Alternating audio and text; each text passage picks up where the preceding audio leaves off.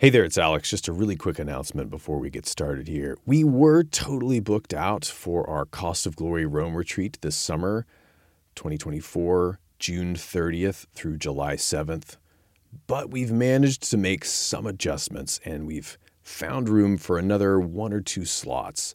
So if you're interested in visiting the great sites of Rome, discussing the merits of Rome's greatest men with me, and also improving as a speaker with the insights of ancient rhetoric and a whole lot of live practice and discussion, check out the retreat website at costofglory.com slash retreat. Hope to see you in Rome. Okay, now for the episode.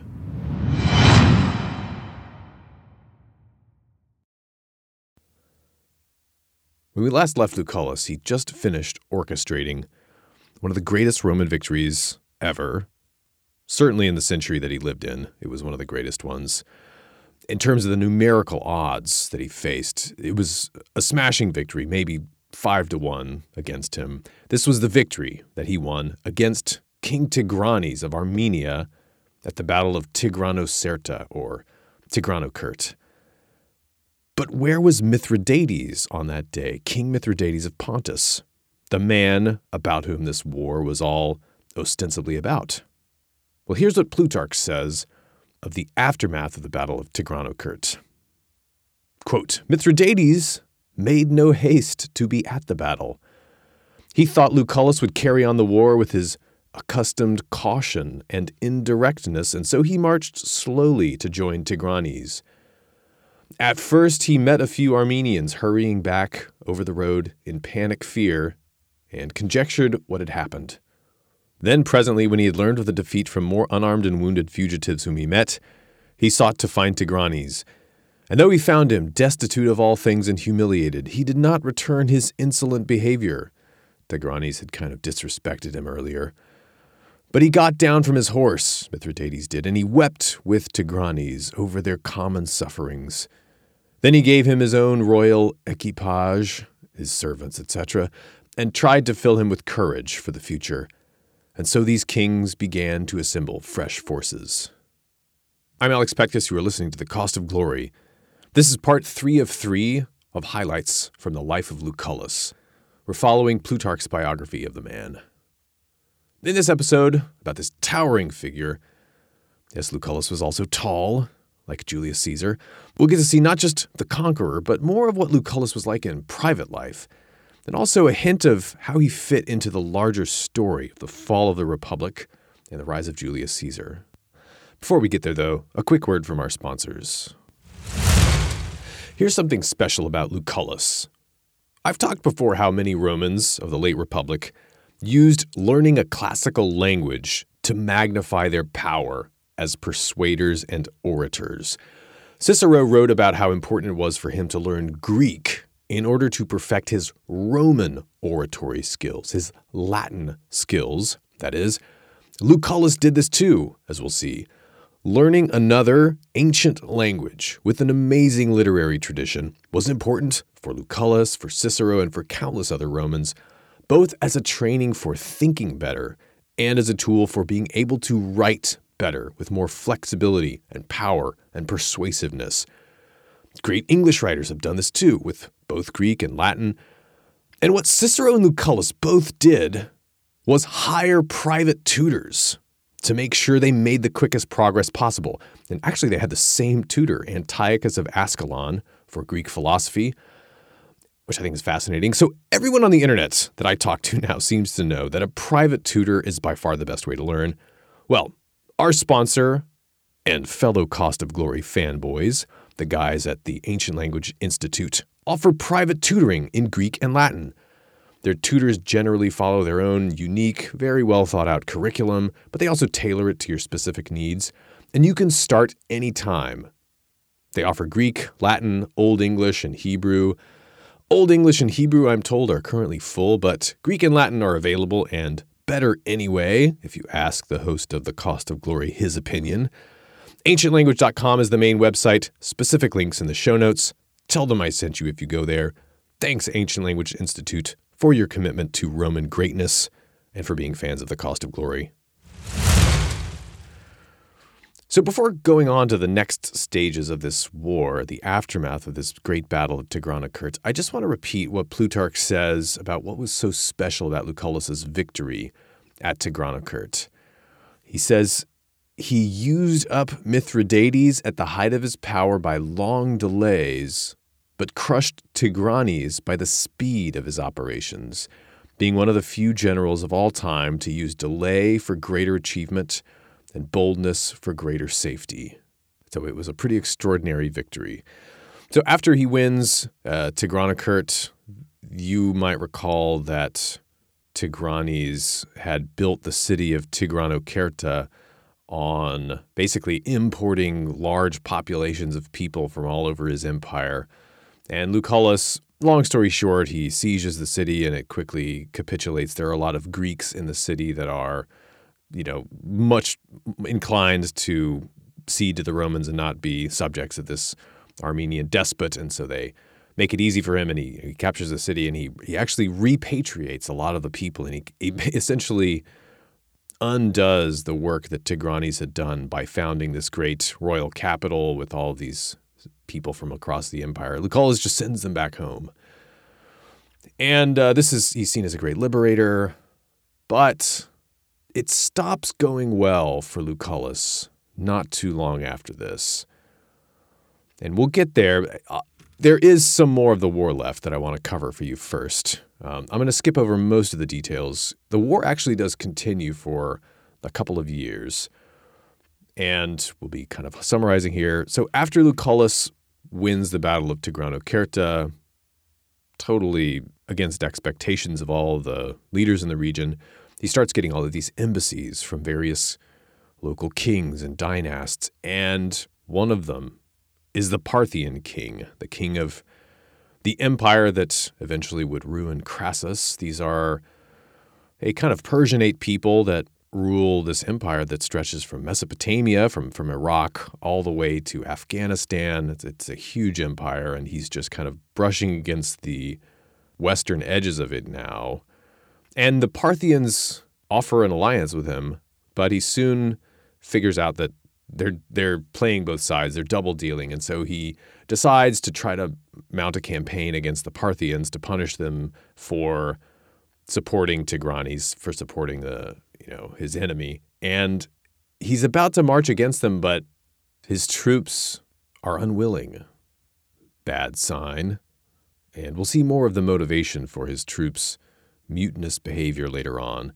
But so he he scuttles the Parthian campaign idea, and he was this close to doing it apparently. But he he doesn't do that, and he decides. Long story short, he'll try to continue the war here in Armenia and provoke Tigranes into an engagement. He's got a similar problem with Tigranes that he's been having with Mithridates. The kings have refused to surrender. They don't, even though they've been defeated in battle, they they won't be captured and they won't come to terms, so he can't really end the war. And so he wants to provoke Tigranes into engagement, maybe capture him, maybe probably more likely to get him to surrender, to give up finally, make some kind of settlement. And his goal in that case will be to make Tigranes, say, a Roman client king, an ally. And so here's how he decides to try to do it. He marches on the old royal capital of the Armenian empire that's been there since, well, about more than 100 years at this point, Artaxata, which is in Armenia proper today. It's actually just inside the border of Armenia, across the border from Turkey. It's at the foot of Mount Ararat. Mount Ararat, this great symbolic mountain in this area, is actually in Turkey, which is historic Armenia in that in those times.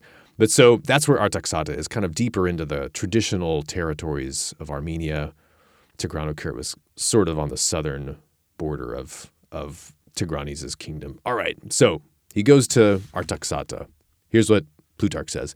He therefore broke camp and marched against Artaxata, the royal residence of Tigranes, where his wives and young children were, thinking that Tigranes would not give these up without fighting. And listen to this. This is the origin story of the city of Artaxata. Quote, it is said that Hannibal the Carthaginian, this is still Plutarch, Hannibal the Carthaginian, after Antiochus had been conquered by the Romans, left him and went to Artaxas the Armenian.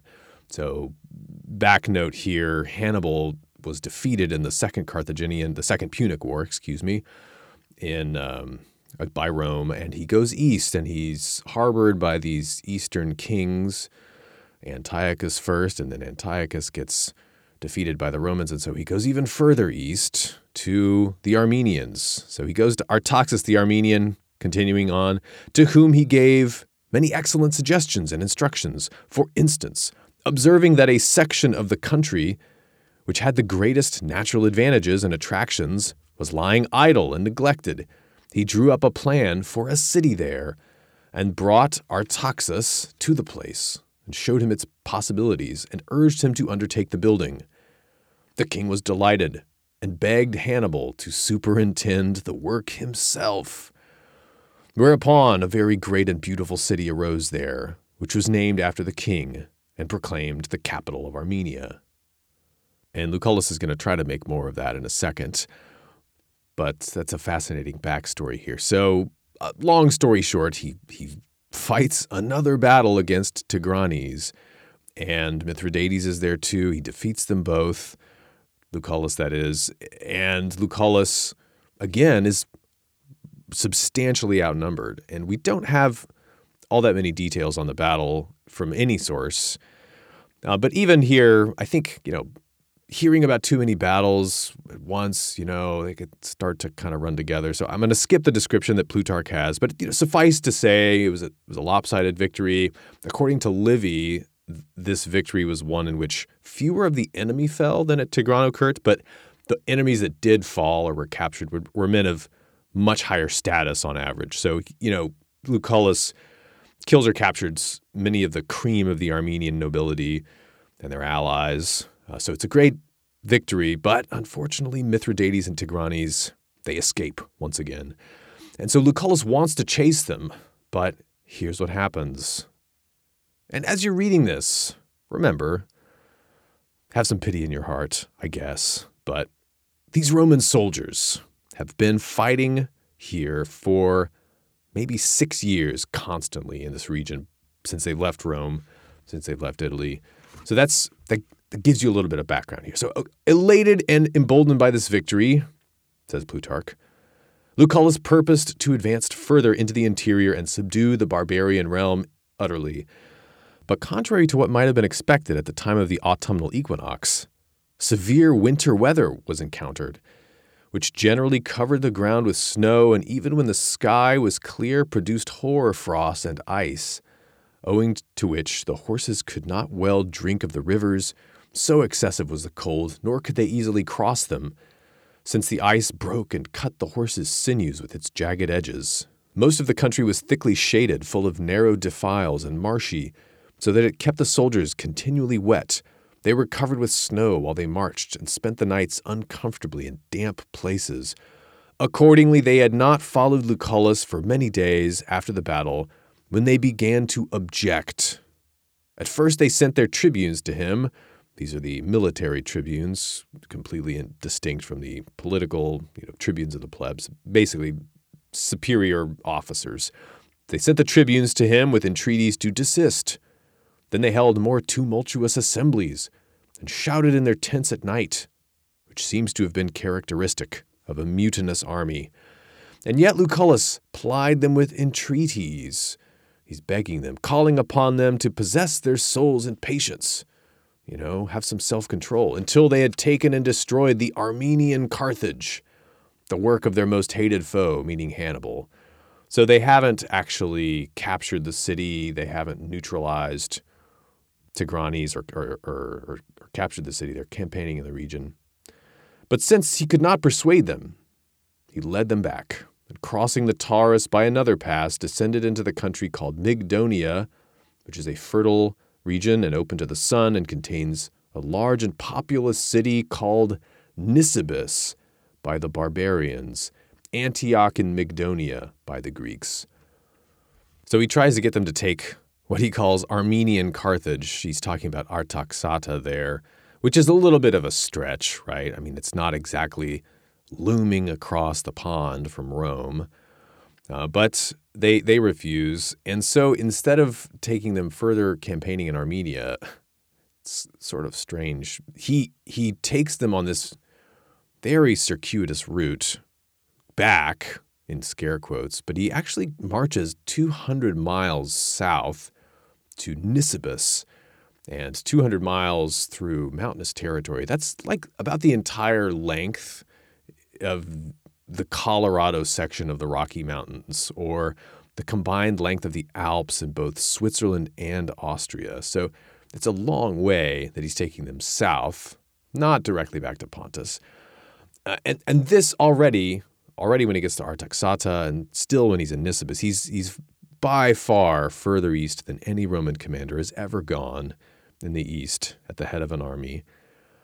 And Nisibis is actually even quite further east than Crassus ever got at Carrhae. Uh, but so Lucullus comes to Nisibis, which is New Nusaybin in Turkey. It's near Mardin. It's on the Syrian border. And he comes to Nisibis from the northeast, actually. And it was an important Seleucid Empire capital. There are a lot of Greeks there. I'll skip the details, but in long story short, he captures Nisibis in a siege. And that's a victory. So, you know, put that notch on your belt. But here's really where it starts to turn sour for Lucullus. You know, the mutiny that you saw earlier, the troops dragging their feet, it's not necessarily a disaster. I mean, even Alexander the Great faced mutiny, and you see mutiny in the anabasis of Xenophon, discontent among the troops. Uh, but in retrospect, you know, you can start to see this was maybe part of a pattern. And and so Nisibis is the furthest he gets on his campaigns. And Plutarch has some interesting reflections on Lucullus's character here that I'll read for you. Quote, up to this point, one might say that fortune had followed Lucullus and fought on his side, but from now on, as though a favoring breeze had failed him, he had to force every issue and met with obstacles everywhere. He still displayed the bravery and patience of a good leader, but his undertakings brought him no new fame or favor. Indeed, so ill starred and diverted was his course that he came near losing that which he had already won. And he himself was not least to blame for this. He was not disposed to court the favor of the common soldier, and thought that everything that was done to please one's command, that is, the people under one's command, everything that was done to please one's command only dishonored and undermined one's own authority. Worst of all, not even with men of power and of equal rank with himself could he easily cooperate. He despised them all and thought them of no account as compared with himself. These bad qualities Lucullus is said to have had, but no more than these. He was tall and handsome, a powerful speaker, and equally able in the forum and in the field. So not only is Lucullus competent, he's also a, basically a good man. And that's a very rare combination in any era. And probably, I'd say, in the late Republic of Rome, it's extremely rare. I mean, in a great system like the Roman Republic in these late days, there was a lot of room for corruption. And there were a lot of very unscrupulous, ambitious people who claw their way to the top in a system like that when the stakes are so high and the, and the checks and balances on corruption are kind of minimal. And so Lucullus thought he was better than those kind of people. We've already met some. Maybe Clodius you'd put in that category. Cethegus, Gabinius, some of the cronies of Pompey, like that.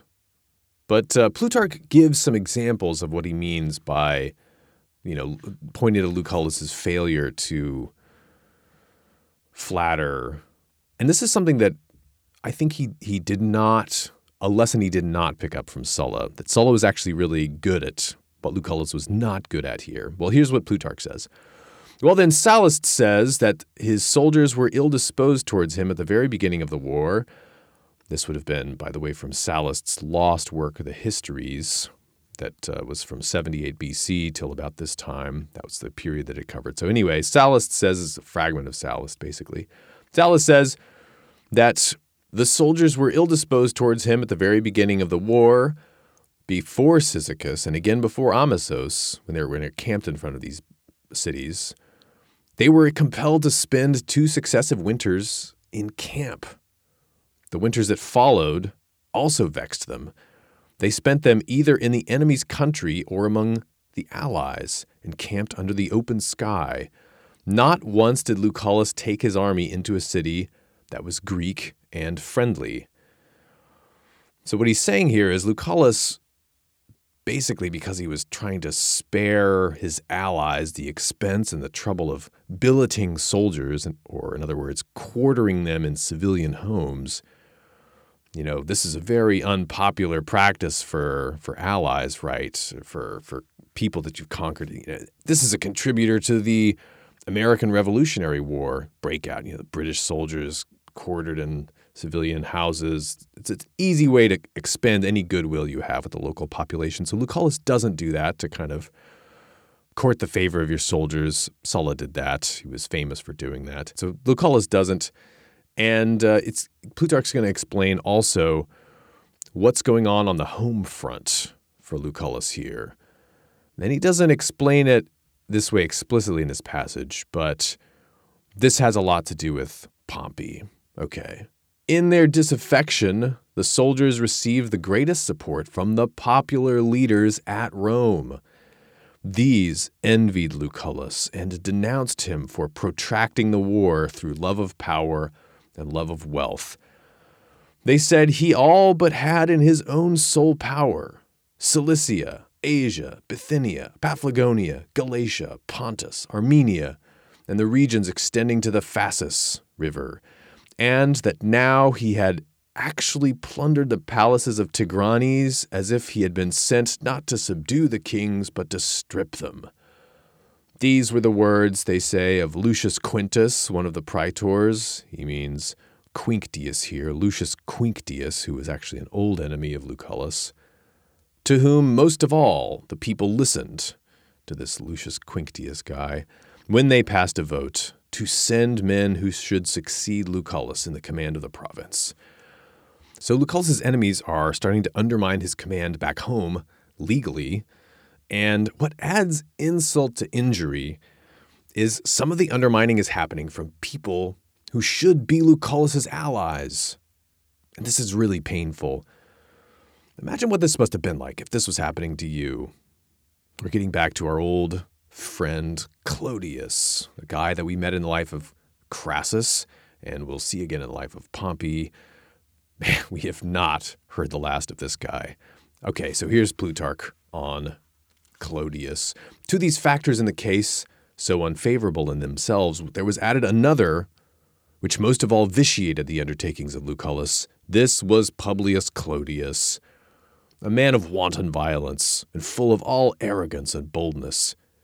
He was a brother of the wife of Lucullus, a woman of the most dissolute ways, Clodia, that is, whom he was actually accused of debauching. So Clodius was actually accused of, uh, you know, debauching his own sister, Lucullus's wife. Wow.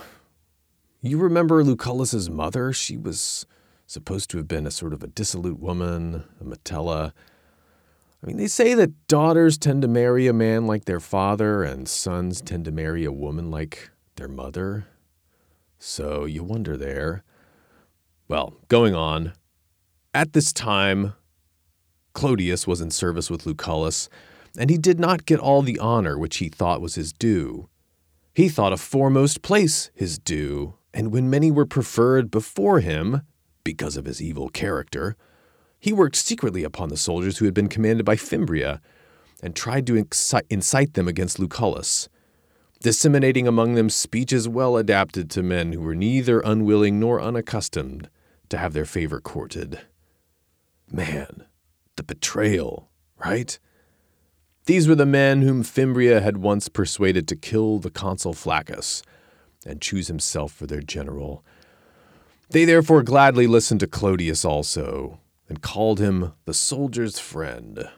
For he pretended to be incensed on their behalf, that there was to be no end of their countless wars and toils, but they were rather to wear out their lives in fighting with every nation and wandering over every land, receiving no suitable reward for such service, but conveying the wagons and camels of Lucullus, laden with golden beakers set with precious stones, while the soldiers of Pompey, citizens now, were snugly ensconced with wives and children in the possession of fertile lands and prosperous cities.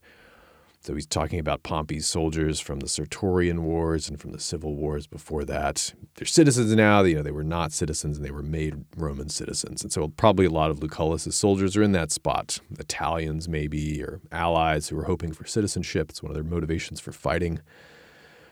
So Pompey's soldiers, this is going on with the kind of honeyed words that Clodius is pouring into the ears of these soldiers, not for having driven Mithridates and Tigranes into uninhabitable deserts, nor for having demolished the royal palaces of Asia, but for having fought with wretched exiles in Spain and runaway slaves in Italy.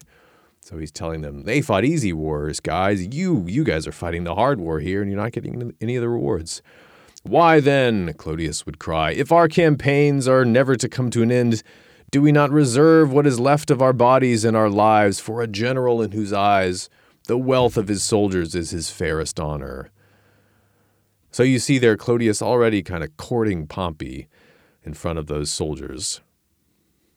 For such reasons as these, the army of Lucullus was demoralized and refused to follow him either against Tigranes or against Mithridates, who had come back into Pontus from Armenia and was trying to restore his power there.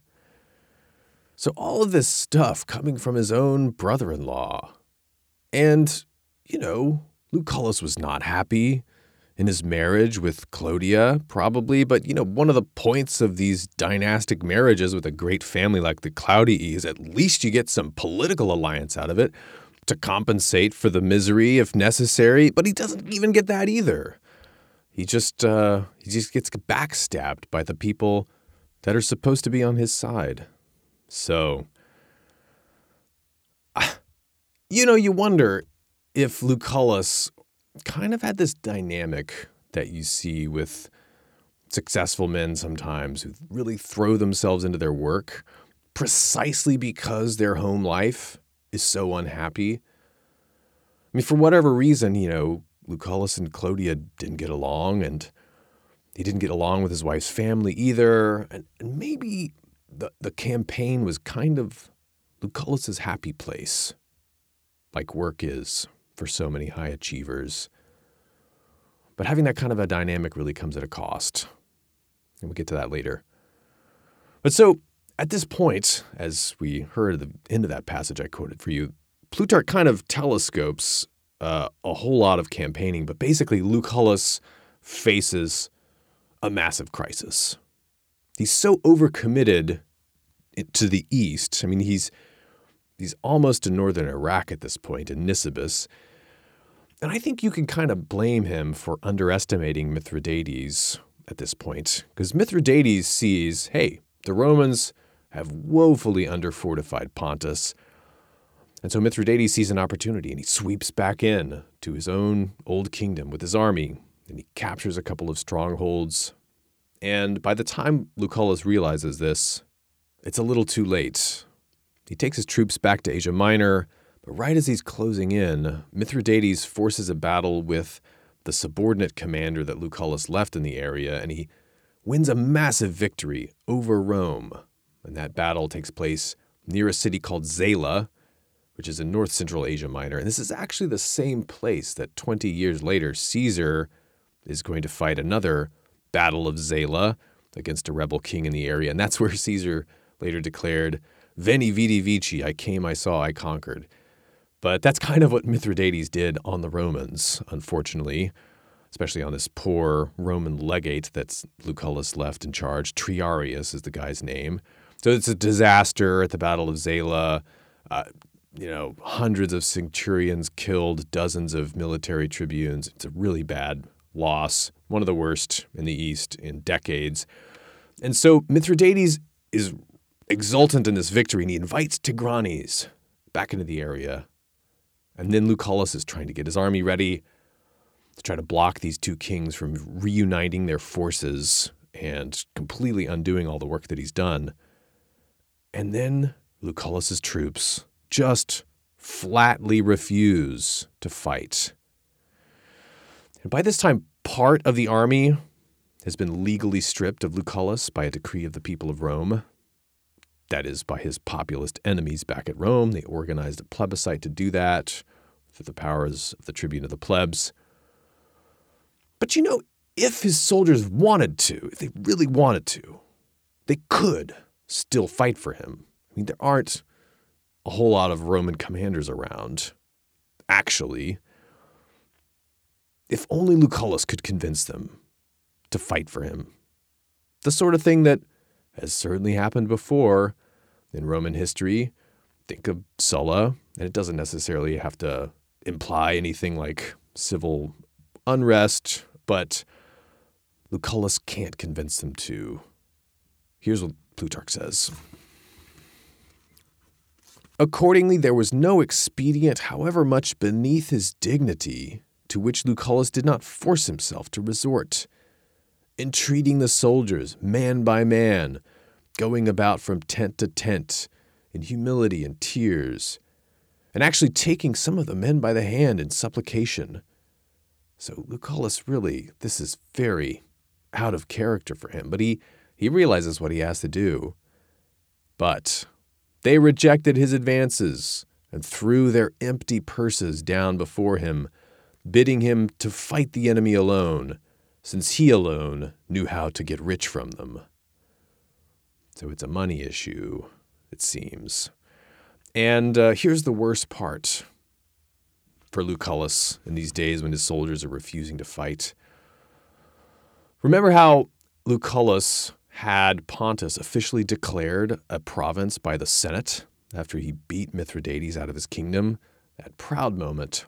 Well, now Mithridates is recapturing his kingdom, and Lucullus has the the embassy from the Senate that's there to kind of make it official and do the land surveying and all the stuff they have to do, the commissars or the commissioners.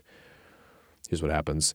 He therefore simply held his soldiers together without forcing them any more or leading them out to battle, as he looked on helplessly while Tigranes ravaged Cappadocia and Mithridates resumed his insolent ways. A monarch whom he had reported by letter to the Senate as completely subdued. Besides, the commissioners were now with him, who had been sent out to regulate the affairs of Pontus on the supposition that it was a secure Roman possession. So they're like, Show us this province, Lucullus. And lo, when they came, they saw that Lucullus was not even his own master, but was mocked and insulted by his soldiers. God, it's got to be excruciating and humiliating. And meanwhile, Pompey, you may remember that we mentioned this briefly in the life of Crassus. So, what's happened is Pompey, in 67 BC, he got a very generous, sweeping law passed to give him authority over the war against the pirates. And he took care of that problem in less than six months. And then in 66 BC, he gets a tribune buddy of his to kind of do it again, to propose a sweeping law the tribune buddy of his was named Manilius. It was called the Lex Manilius. So they proposed a, a law transferring the command of all of the Eastern War to Pompey himself alone, and it gets passed in a plebiscite. So, Pompey comes to the neighborhood to collect the car keys from Lucullus. The rest of the soldiers, this is Plutarch again, the rest of the soldiers Pompey summoned by letter for he had already been appointed to conduct the war against Mithridates and Tigranes, because he won the favor of the people and flattered their leaders. But the Senate and nobility considered Lucullus a wronged man.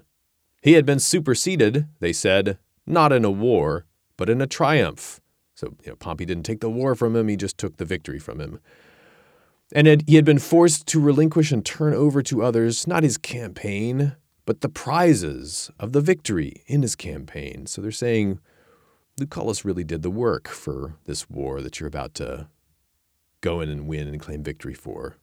That, that might be a little bit uh, through the benefit of hindsight of what happened. But to those who were on the spot, what happened there seemed still greater matter for wrath and indignation. This is what Pompey's doing to Lucullus as he's coming in to kind of take over the operations. For Lucullus was not allowed to bestow rewards or punishments for what he had what had been done in the war, nor would Pompey even allow anyone to visit Lucullus or to pay any heed to the edicts and regulations which he made in concert with the ten commissioners, but prevented it by issuing counter edicts and by the terror which his presence with a larger force inspired. But they do have a moment here. Nevertheless, their friends decided to bring the two men together, and so they met in a certain village of Galatia. They greeted one another amicably, and each congratulated the other on his victories. That must have been awkward. Lucullus was the elder man, but Pompey's prestige was the greater because he had conducted more campaigns and celebrated two triumphs. Fasces wreathed with laurel were carried before both commanders in token of their victories, and since Pompey had made a long march through waterless and arid regions, the laurel which wreathed his fasces was withered. Fasces, of course, the insignia of Roman magistrates. When the lictors who were carrying these, when the lictors of Lucullus noticed this, they considerately gave Pompey's lictors some of their own laurel, which was fresh and green. This circumstance was interpreted as a good omen by the friends of Pompey, for in fact, the exploits of Lucullus did adorn the command of Pompey. However, their conference resulted in no equitable agreement, but they left it still more estranged from one another. Pompey also annulled the ordinances of Lucullus and took away all but 1,600 of his soldiers. These he left to share his triumph, but even these did not follow him very cheerfully. To such a marvelous degree was Lucullus either unqualified or unfortunate as regards the first and highest of all requisites in a leader. Had this power of gaining the affection of his soldiers been added to his other gifts, which were so many and so great courage, diligence, wisdom, and justice the Roman Empire would not have been bounded by the Euphrates, but by the outer confines of Asia and the Hyrcanian Sea, so he means the Caspian Sea there, and I think he means the Persian Gulf too. For all the other nations had already been subdued by Tigranes, and in the time of Lucullus the Parthian power was not so great as it proved to be in the time of Crassus, nor was it so well united.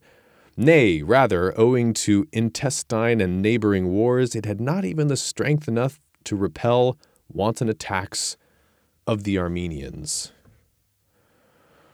So, Imagine, as Plutarch does, what could have happened if Lucullus had been able to keep the fervent loyalty of his soldiers, as Sulla did, as Pompey did, and, and as he failed to. So Lucullus returns to Rome, and it's unfortunately not a glorious homecoming. It's not the thing that he had been imagining when he was conquering Mithridates and Armenia and capturing Nisibis. There's a tribune there at Rome that is just determined to make Lucullus's life miserable. Here's Plutarch. Now, when Lucullus had returned to Rome, he found, in the first place, that his brother Marcus was under prosecution by Gaius Memmius. This is the tribune, for his acts as quaestor under the administration of Sulla. So Memmius is prosecuting Lucullus's brother, Marcus, for acts committed 20 years earlier, which gives you a sense that this is a politically motivated trial, of course, going on with Plutarch. Marcus indeed was acquitted, but Memmius then turned his attack upon Lucullus and strove to excite the people against him he charged Lucullus with diverting much property to his own uses and with needlessly protracting the war, and finally persuaded the people not to grant him a triumph. Lucullus strove mightily against this decision. The triumph, of course, is the victory celebration that every Roman general hopes to achieve after a great foreign conquest. Lucullus strove mightily against this decision, and the foremost and most influential men mingled with the tribes, and by much entreaty and exertion at last persuaded the people to allow him to celebrate a triumph. And I'm going to pause there. So, Plutarch makes it sound like this got sorted out rather quickly. But actually, Lucullus had to wait three years for his triumph, and it wasn't just waiting for your victory celebration. So, when a Roman general comes back from war, he has this thing the Romans call imperium. He has consular or, pro, or you know, praetorian, whatever. It's consular imperium in the case of Lucullus. He has basically military authority. And as soon as a Roman commander enters the official religious city limits of Rome, the pomerium, which is not the entire extent of the city, but it's, you know, everything important is in the pomerium as soon as he enters that, he loses his Imperium. He has to put it down. But in order to celebrate a triumph, you have to still have Imperium. And what it is, is it's basically you get voted the right by the people to, for a single day, carry on your Imperium in through the Pomerium as general, and then you kind of lay it down at the altar of Zeus at the end of your victory celebration. So so basically, if Lucullus wants to celebrate a triumph, and you could see a similar thing with Sulla earlier, but if Lucullus wants to celebrate a triumph, he has to stay outside the Pomerium. He has to stay outside the official religious city limits. So for three years, he is outside the Pomerium before finally in 63 he gets you know, his friends work a favor for him. Cicero has a lot to do with this um, when Cicero's consul in 63. He finally gets his triumph voted to him. And 63 is also the year in which Mithridates finally died. He committed suicide after Pompey defeated him in the east. Meanwhile, Pompey has basically won the war that Lucullus had made so much progress in, and you know, he's turned all of these territories into Roman provinces. We'll get to that in the life of Pompey. But so finally, when when Pompey's already overshadowed him, it's it's allowed for Lucullus to celebrate his triumph. And I think you could kind of see in these circumstances how a guy like Lucullus might get kind of bitter and at least disillusioned about the world of politics. And it's interesting, as a side note here, this guy Memmius that prosecutes his brother and then blocks Lucullus's triumph. Memmius is actually the dedicatee of the famous poem De Rerum Natura by Lucretius, this Epicurean poem that Lucretius wrote. And it's probably about 10 years later that he actually finished the poem and dedicated it to Memmius. But this is the guy that uh, that was a he was a patron of poets. He was, you know, kind of a dandy and um, notably a adulterer. But more on Memmius later. I think we'll do an episode on Lucretius at some point. But so Lucullus is suffering these three years, and in these three years that he's waiting for his triumph, that's probably the period that he divorces his no good wife, Clodia, and he marries another woman. Um, but before we get to that, let's give him his triumph. Here, here's what Plutarch says about his triumph. He decorated the circus of Flaminius with the arms of the enemy, which were very numerous, and with the royal engines of war. And this was a great spectacle in itself and far from contemptible. But in the procession, a few of the mail clad horsemen, so he's got these cataphracts in their armor, he processes them through the streets of the city. Ten also of the scythe bearing chariots moved along. Imagine seeing those go through the sacred way in Rome and roll down into the forum, together with sixty of the king's friends and generals. A 110 bronze beaked ships of war were also carried along You'd, you'd think it would just be the beaks from the ships, but I mean, Plutarch does say that they actually carried the ships along, so maybe they hauled them up the Tiber, and I mean, sounds incredible. Also, a golden statue of Mithridates himself, six feet in height, a life size replica, that is, he was a tall man, a wonderful shield adorned with precious stones, 20 litters of silver vessels, and 32 litters of gold beakers you know, like stretchers for carrying people, just filled with gold and silver and armor and money. And then there's more couches and ingot. We won't go through all of it. It was, it was a huge procession. Fabulous wealth that Lucullus brought back from the east and deposited much of it in the Roman treasury. Now, so he divorces his, his wife, Clodia, in this time that he's waiting for his triumph.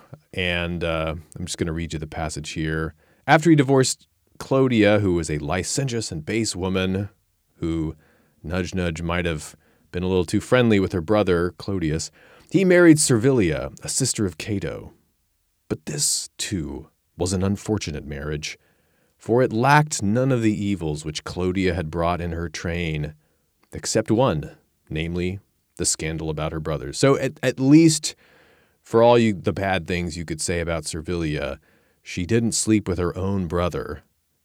But she was still bad. In all other respects, Servilia was equally vile and abandoned. And yet Lucullus forced himself to tolerate her out of regard for Cato. Cato the younger, famously upstanding man and you know, Lucullus kind of did Cato a favor and just white knuckled his way through for a while. At last, however, he put her away too. So, who do, who do you blame for that? Servilia or Lucullus? Lucullus's taste in women? I don't know. But, you know, I think put this together with his failure to win over his troops, failing to keep these two women faithful, Clodia first and Servilia mean, especially with Servilia, right? He's not off fighting a war. He doesn't have that excuse. Why can't they make it work out? Well, you start to think maybe there's a pattern here. Lucullus, let's admit it, he really lacks charm when it counts. Like, it takes one skill set to be a great commander, and it's an amazing skill set, and he's got it. it takes one skill set, you might say, to be the great governor of Florida. But you know, to be the first man in the Republic, well, that's a different kind of task altogether. And to do that, or even just to reach your full potential, whatever you do, you might need to do what Plato exhorted his student and his later successor, Xenocrates, to do.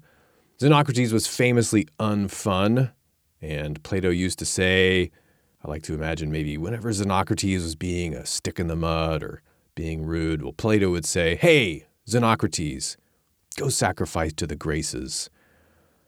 Well, maybe Lucullus needed to sacrifice to the Graces just a little bit more.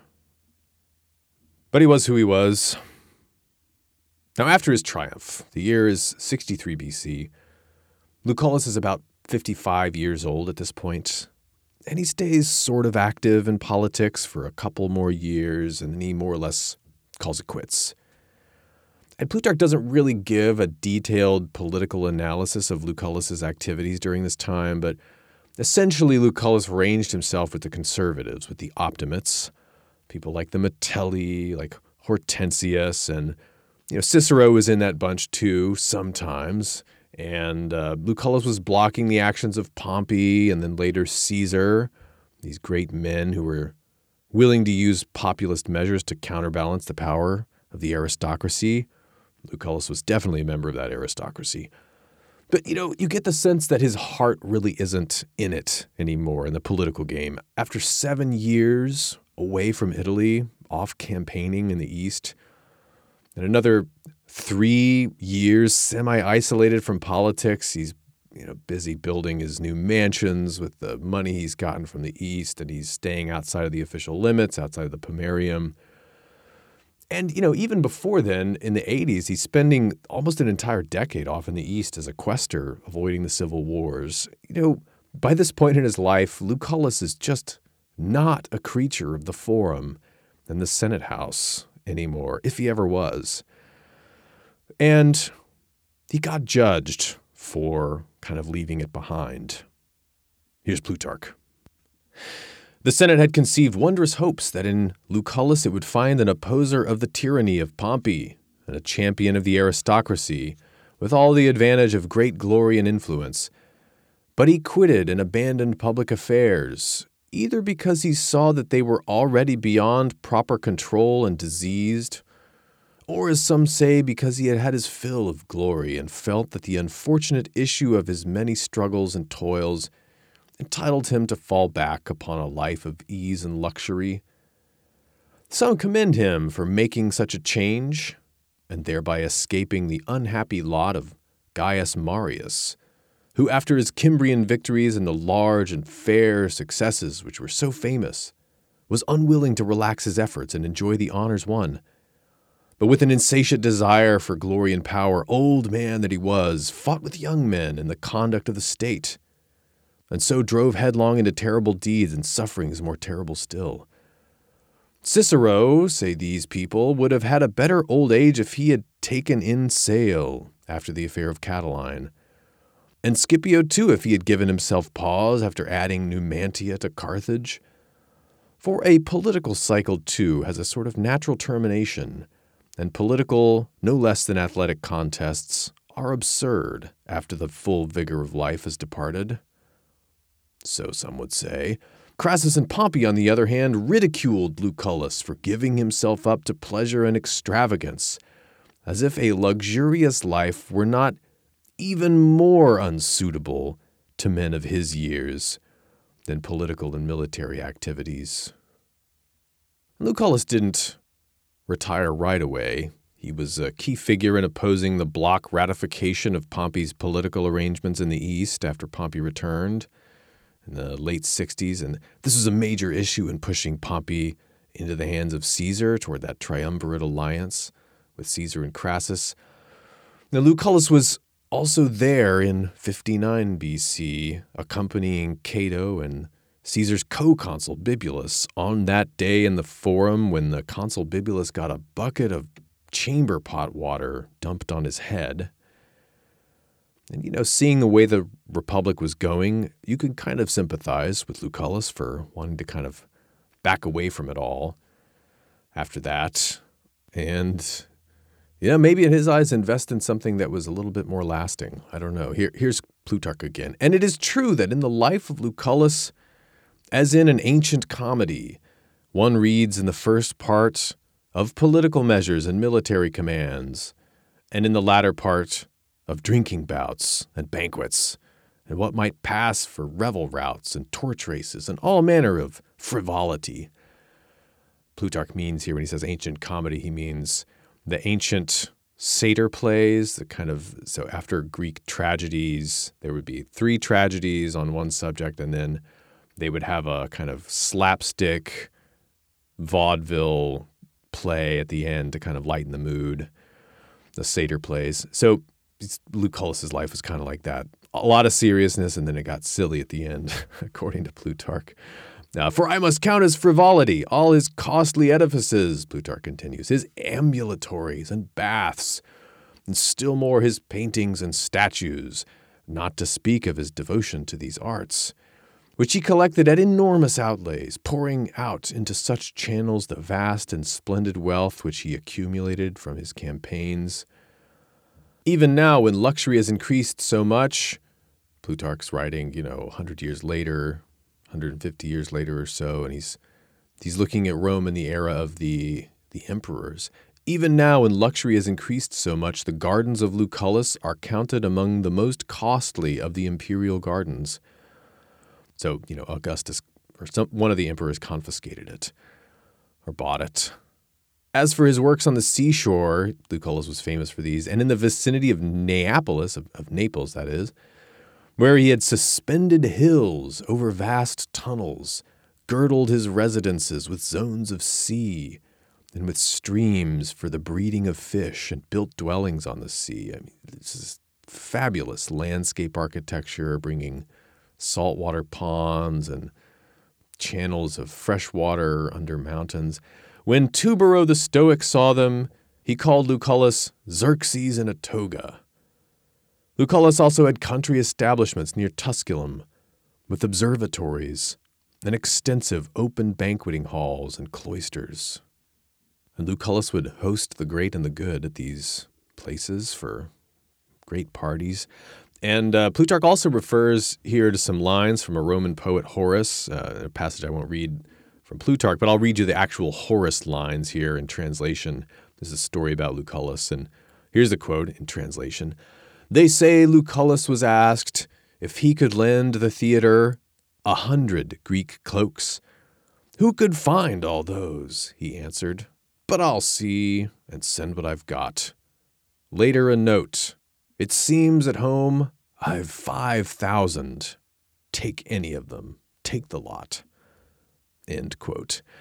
Plutarch says that they were purple cloaks, like, you know, extremely expensive cloaks, because purple was the most expensive color to dye with. You had to kill a just a hecatomb of little murex mussels to get a single cloak. Uh, so that's Horace Epistles 1 6, if you want to look it up. And uh, Cicero pokes fun at Lucullus. You know, he got he got made fun of here and there. Um, you know, whenever he wants to refer to Lucullus in his letters, Lucullus and also Hortensius, he, he calls them our fish cultivators, piscinarii, because they were they were very enthusiastic fish hobbyists, fish breeders. But Hortensius was probably worse about this. Um, he was very precious about his fish, but you know this is this is a hobby among a lot of Romans. I mean, the elder Crassus had a vice for this, but all this talk about Lucullus, though, being the luxurious sybarite, it probably originates in anti Lucullus propaganda worked up by people like Pompey and Clodius and Gabinius. And, you know, they're trying to get him stripped of his command in Asia. So they paint this picture of him as the, the luxurious gourmand, just hoarding this wealth and not sharing it with the soldiers. But if it started there, the story stuck. And I think that Lucullus, once he got back and he was kind of disgusted with the way that politics were going in Rome and the way that the Roman state or the people had, you know, failed to honor him for his years and years of service and toils and just, you know, he decided, I guess, to own this identity, to lean into this persona of the fun, frivolous party guy.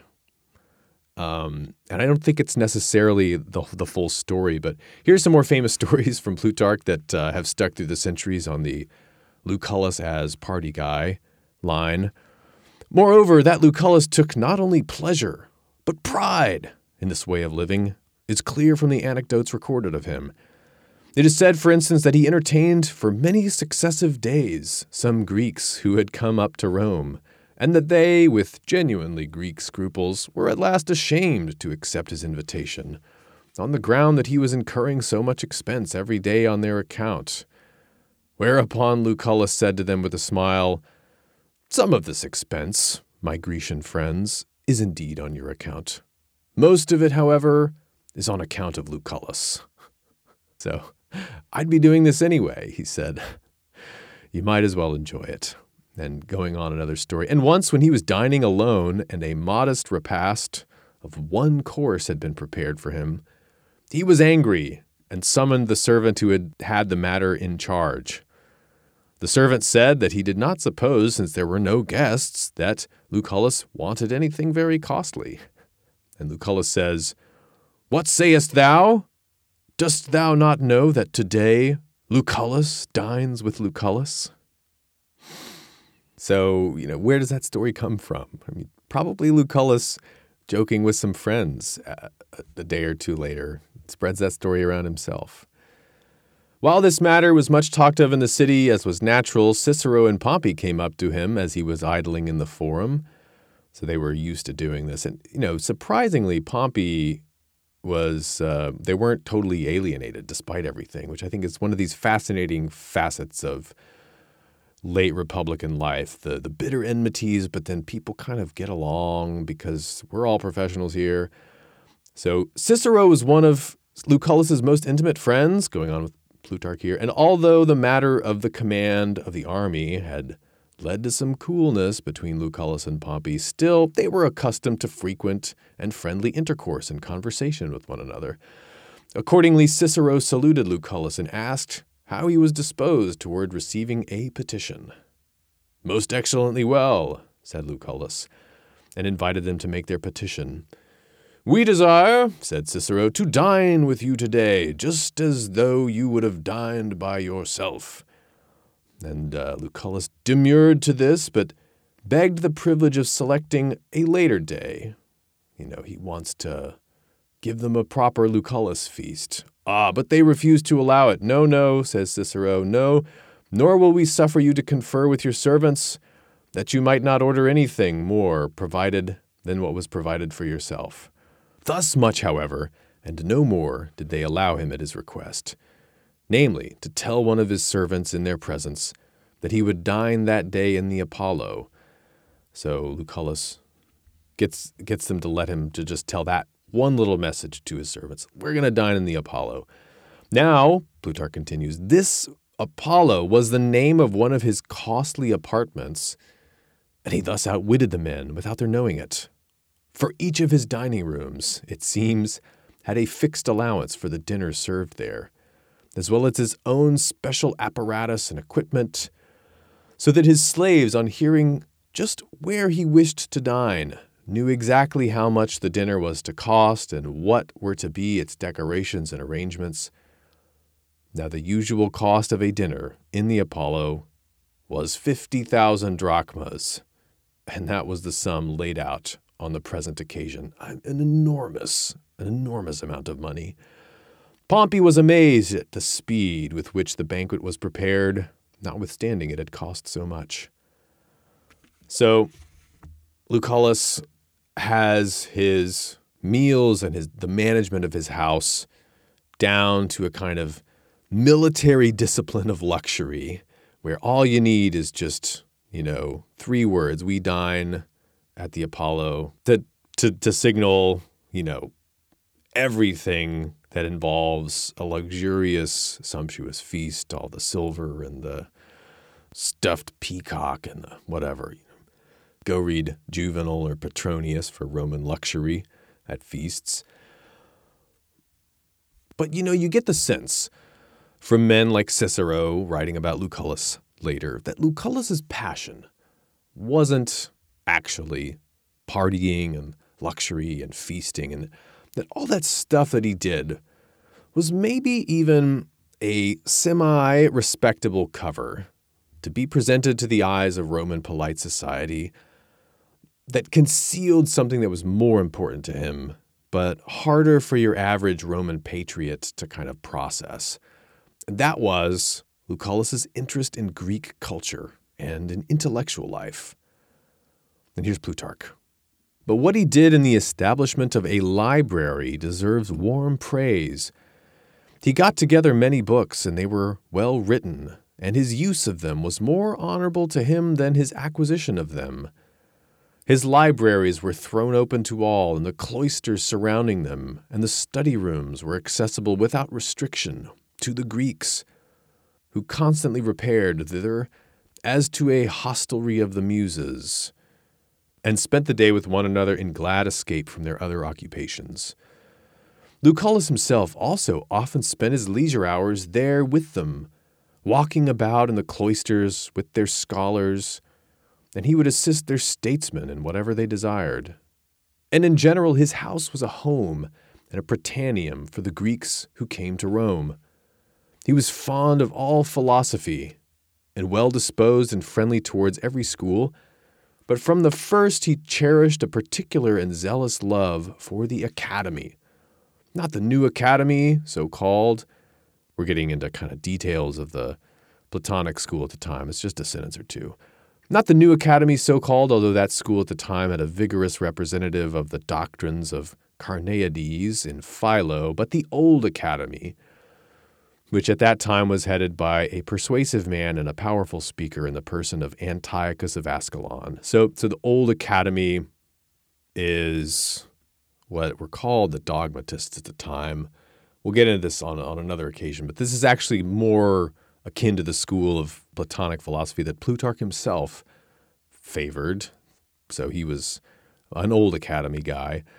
So Antiochus of Ascalon, we've met before. This man, Lucullus, hastened to make his friend and companion and arrayed him against the disciples of Philo, of whom Cicero was also one. So Cicero is from the new academy persuasion, the skeptics, as they're called.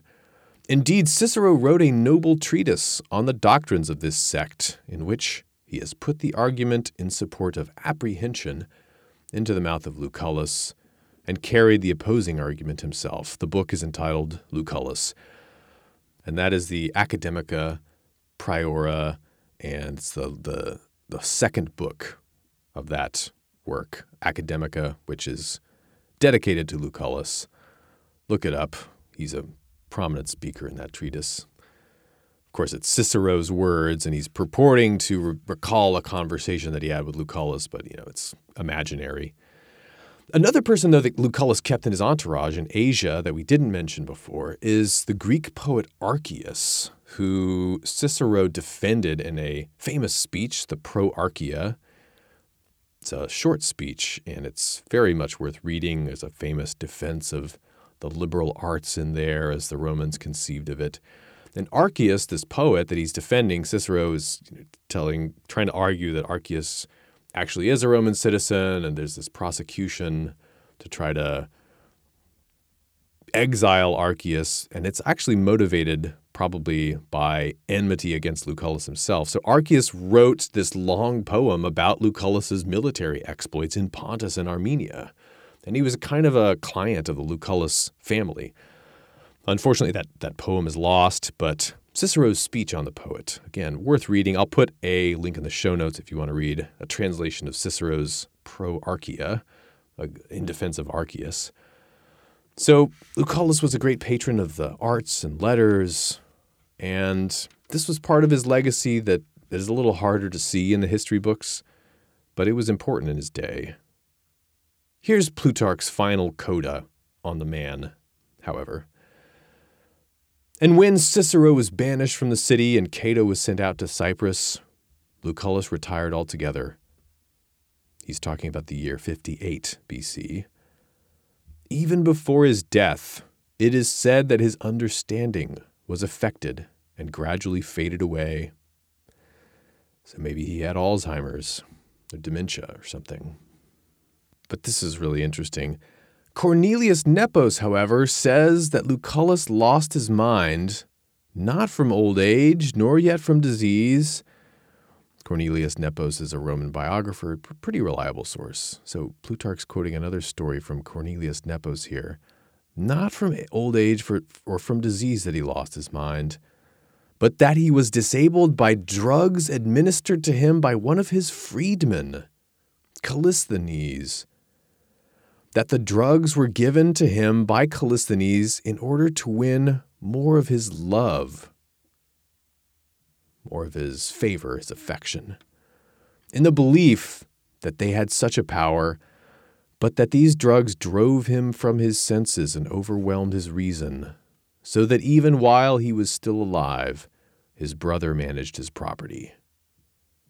Ah, I think that is so fascinating. And you can see, I think, why Plutarch included this funny little story about what it was that kind of ended Lucullus's meaningful life. And that was some the very desire that someone had to get more affection from Lucullus was the thing that eventually caused him to to be driven from his wits, this drug that, you know, this hapless guy, Callisthenes, wanted a kind of like friend potion. Like, for all that Lucullus was loved and admired, he struggled to make you feel loved back or admired back if you loved and admired him. I think there are a lot of lessons there for many a hardworking man. But let's send Lucullus off well. Here's the very end of the biography. However, when he died, the people grieved, just as much as if his death had come at the culmination of his military and political services. And they flocked together and tried to compel the young nobles who had carried the body into the forum for his proper Roman funeral to bury it in the Campus Martius, where Sulla also had been buried. But no one had expected this and preparations for it were not easy. And so his brother, by prayers and supplications, succeeded in persuading them to suffer the burial to take place on the estate at Tusculum, where preparations for it had already been made. Nor did he himself long survive Lucullus, but, as in age and reputation he came a little behind him, so did he also in the time of his death, having been a most affectionate brother. So ended Lucullus around 57 BC. If you want to be like Lucullus, focus, cultivate your mind.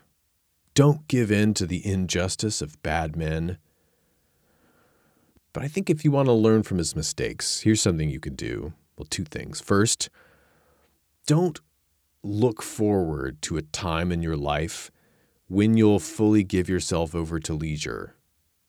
As long as you have the strength to fight, you should probably be fighting. And that, looking forward to luxury, can cause us to slacken up because I think we need to love our work to really excel at it. And also, considering the way that Lucullus failed to keep the affection and loyalty of people who should have been devoted to him, well, you could think of someone right now, if you want to learn from his mistakes, think of someone right now who needs your appreciation, someone you owe a lot to, but maybe they don't know it, or they want to know it more from you. Find a way of telling them. That's all for today. If your hands are free and you appreciated this show, why don't you go give us a review on one of the platforms Apple Podcasts, Spotify, or text a friend to tell them how much you love the cost of glory and you love the ancient heroes of the past. Stay strong, stay ancient. This is Alex Petkus. Until next time.